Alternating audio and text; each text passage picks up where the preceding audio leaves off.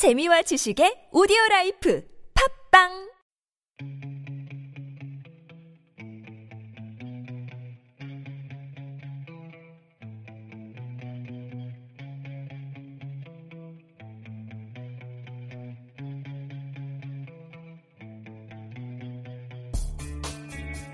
책색 글쓰기 코칭 프로그램 꿈꾸는 만년필 64일차입니다.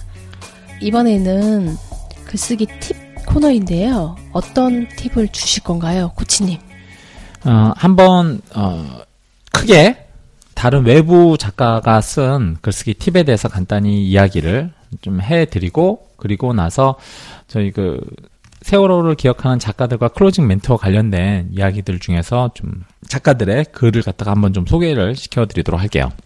뭐냐면 어, 일단 먼저 어, 저희 그 이제 꿈꾸는 만년필에 이동호 작가님이 계시는데 이동호 작가님이 쓴 어, 글이 있습니다. 글이 있는데 어, 지금 이분께서는 이제 홍성에 계세요. 네, 홍성에 계셔서 많이 그 이제 저 SNS로 서로 같이 이제 교류가 활발 활동을 하시는데 이분이 그 토요일 날 음, 광화문에 갔던 얘기가 있습니다. 뭐냐면 한번 들어보세요. 잠깐로서 지난주 토요일 세월호 특별법 대통령 시행령 반대를 위해 광화문에 갔다. 청와대는 경찰을 방패막이 세웠고 경찰은 차벽과 울타리, 끝없는 의경벽을 쌓았다. 높은 벽과 조명, 불법 시위를 해산하라는 경찰의 확성, 체증 카메라는 감시자처럼 시민들을 내려다보고 있었다. 넘을 수 없는 벽 앞에서 무력감을 느꼈다. 무엇을 해야 할지 알지 못했다. 아빠의 말대로 세상은 정말 바꿀 수 없는가? 경찰은 시민들에게 캡사이신을 살포했다. 대한민국 헌법 제7조 1항은 말한다.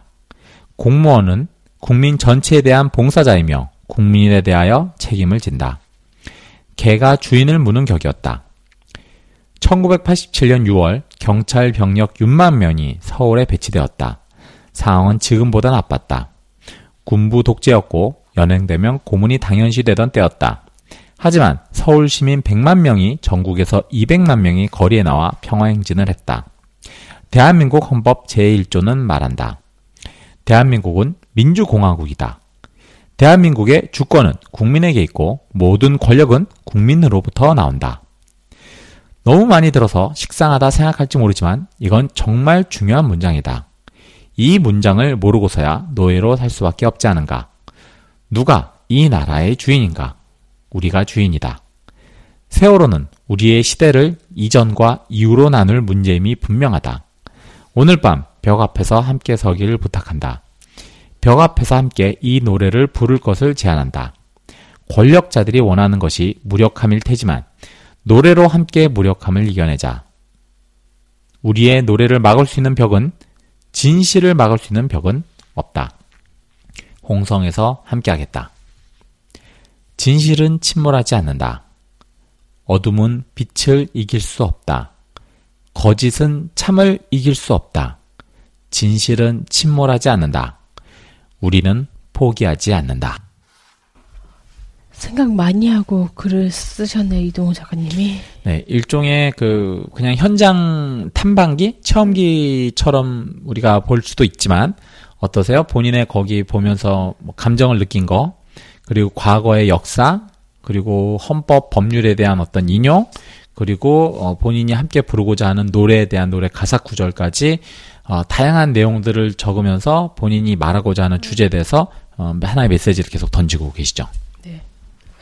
이동호 작가님이 평소 감성적인 글, 자신이 있었던 일 위주로 글을 많이 쓰셨었는데 네. 이번에는 글이 달라졌어요. 네. 어, 뭐 다른 상황에 다른 표현의 글이 또 필요하다고 생각을 하셨겠죠. 네. 그러니까 개인적으로 어 저도 그렇고 뭐 저도 이제 이동호 작가님 아마 이제 아시는 분들은 또 아시겠지만 굉장히 그 재미있고 음. 부드럽고 참 착한 아 이 사람 참 착한 사람이구나 선한 사람이다라는 게 느껴지는 사람들 있잖아요. 음 그런데 어 예를 들어서 글로서 또 영향력을 미칠 수 있는 부분이라면 그것이 올바른 방향이라면 또 이런 글을 쓰시는 거에 대해서 또 용기 내주시고 또 주변에 많은 영향력을 또 음, 미치시는 거죠. 다른 분들이 그 얘기할 때 보니까 양코치 SNS로 글 보면 거의 뭐 투사인데 목소리 들으면 꽤 젠틀하고 만나면 오 그 그렇게 격하지 않는 사람이던데. 그래서 제가 인정 인정. 네, 그래서 사람을 전체적으로 다 보시라고. 네. 네. 저 알고 보면 굉장히 그 재밌고 부드러운 사람이라고. 재미는 없고 부드러운 사람이라고 정정하면 안 될까요? 재밌어요. 놀리는 재미. 아, 놀리는 재미? 네. 아, 그렇군요. 나는 놀려지는 재미를 당하는 거네, 그러니까. 네, 그렇죠. 놀려지는 음. 재미. 네, 그래서 이 글 한 편을 쓰기 위해서, 어, 구성했었던 내용들, 그리고 뭐, 인용했었던 문장들을 한번 좀 팁으로 참고해 음. 보시면 음. 좋겠고요. 그리고 제가 지금 말씀해 드린 내용들 중에 어, 스티븐 킹의 창의적인 글쓰기 팁이라는 내용이 있습니다. 어떤 내용이에요? 어, 10가지 팁을 얘기를 해 드리는데 한 번씩 보면서 저희가 한번 이야기를 나눠 볼게요. 어, 여기서 어, 사실 썼었던 내용이 그 이제 푸푸스스라는 그 인터넷 어, 소셜 그 매체에서 어, 레이창이라는 필자분이 어, 일곱 개의 그 스티븐 킹의 이야기에 본인이 이제 세 가지를 뽑아갖고 어, 추가로 이제 만든 겁니다. 그래서 자, 총 10개를 갖다가 했는데 첫 번째 다 자신에 대해서 써라라는 게 있습니다. 뭐냐면 먼저 자신에 대해 쓰고 그 다음에 독자를 생각해라. 글을 쓸때 음. 당신 자신을 얘기해야 된다. 퇴고할 때는 그중 스토리가 아닌 것은 과감히 삭제한다. 글은 자신에 대한 이야기로 시작해서 그것을 점점 줄여가는 식으로 쓴다. 처음부터 이 글이 읽는 사람을 행복하게 만들어줄지 아닌지를 걱정할 필요는 없다. 자, 첫 번째 자신에 대해서 써라. 두 번째, 많이 읽고 많이 써라. 습니다 만약 읽은 시간이 없다면 쓸 시간도 없을 것이다. 모든 책에는 교훈이 있다. 심지어 나쁜 책이라도 그렇게 쓰지 말라고 말해준다. 갑자기 그 대통령의 시간이 떠오르네. 좋은 책은 문체, 구성 등이 다르다. 좋은 글은 자존감을 갖고 창의적인 사고를 펼친 글이다. 읽는 것은 쉽고 더 친밀한 글을 쓰는데 분명하게 도움이 된다. 그 다음에 쓰기 스타일을 만들어라. 세 번째, 쓰기 스타일을 만들어라. 단어, 문법, 문체에 익숙해져라. 외우라는 말이 아니라 자신에게 편안한 스타일을 찾으라는 말이다. 부사를 쓰지 말고 수동형을 쓰지 말라. 많은 단어를 알지 못해도 대명사를 엉뚱한 데 갖다 놓아도 스타일이 있다면 이야기는 힘을 얻는다. 주어, 동사로 이루어진 아주 기초적인 기술도 그것을 제대로만 사용한다면 기대를 뛰어넘는 멋진 소설로 탄생하는 마술을 볼 수 있을 것이다. 글쓰기는 단어라는 연장으로 만들어내는 마술이다. 자, 자기만의 쓰기 스타일을 만들어라. 좀 짧은 문장들이 좀 힘이 있고 많이 요즘 그 인기를 얻고 있죠. 4번, 글쓰기는 일이다. 쉬지 말라. 시간이 있을 때마다 쓰지 말고 시간을 내서 써라. 글쓰기는 쉬울 때도 있고 어려울 때도 있다. 끈기가 열쇠다. 진행이 어렵다는 이유로 쓰다가 멈추는 것은 가장 나쁜 생각이다. 쓰기 싫을 때도 써야 한다. 쓰기 위해 앉는 게 싫다면 잘 쓸 수 없을 것이다. 방해물을 제거하라. 자, 5번. 스토리는 어디에나, 어느 순간에나 있다. 좋은 아이디어는 어디서나 나올 수 있다. 작가의 능력은 그것을 알아보는 것이다. 스티븐 킹의 아이디어는 대부분 주위에서 주어들은 대화에서 나왔다. 그는 고등학교에서 청소부로 일할 때 여자 샤워실의 녹슨 벽을 닦아내면서 그의 데뷔작이자 출세작 캐리의 아이디어를 얻었다. 뮤즈는 기다린다고 찾아오지 않는다. 항상 눈을 뜨고 귀를 열어라. 스토리는 발견되지 않은 유물이다. 글을 쓴다는 것은 땅 속에서 화석을 발굴하는 일이다. 작가의 일은 연장을 꺼내 그 유물을 흔집 없이 끄집어내는 것이다. 그 화석은 때론 조가비처럼 작을 수도 있고 어떤 때는 티라노사우루스처럼 거대할 수도 있다.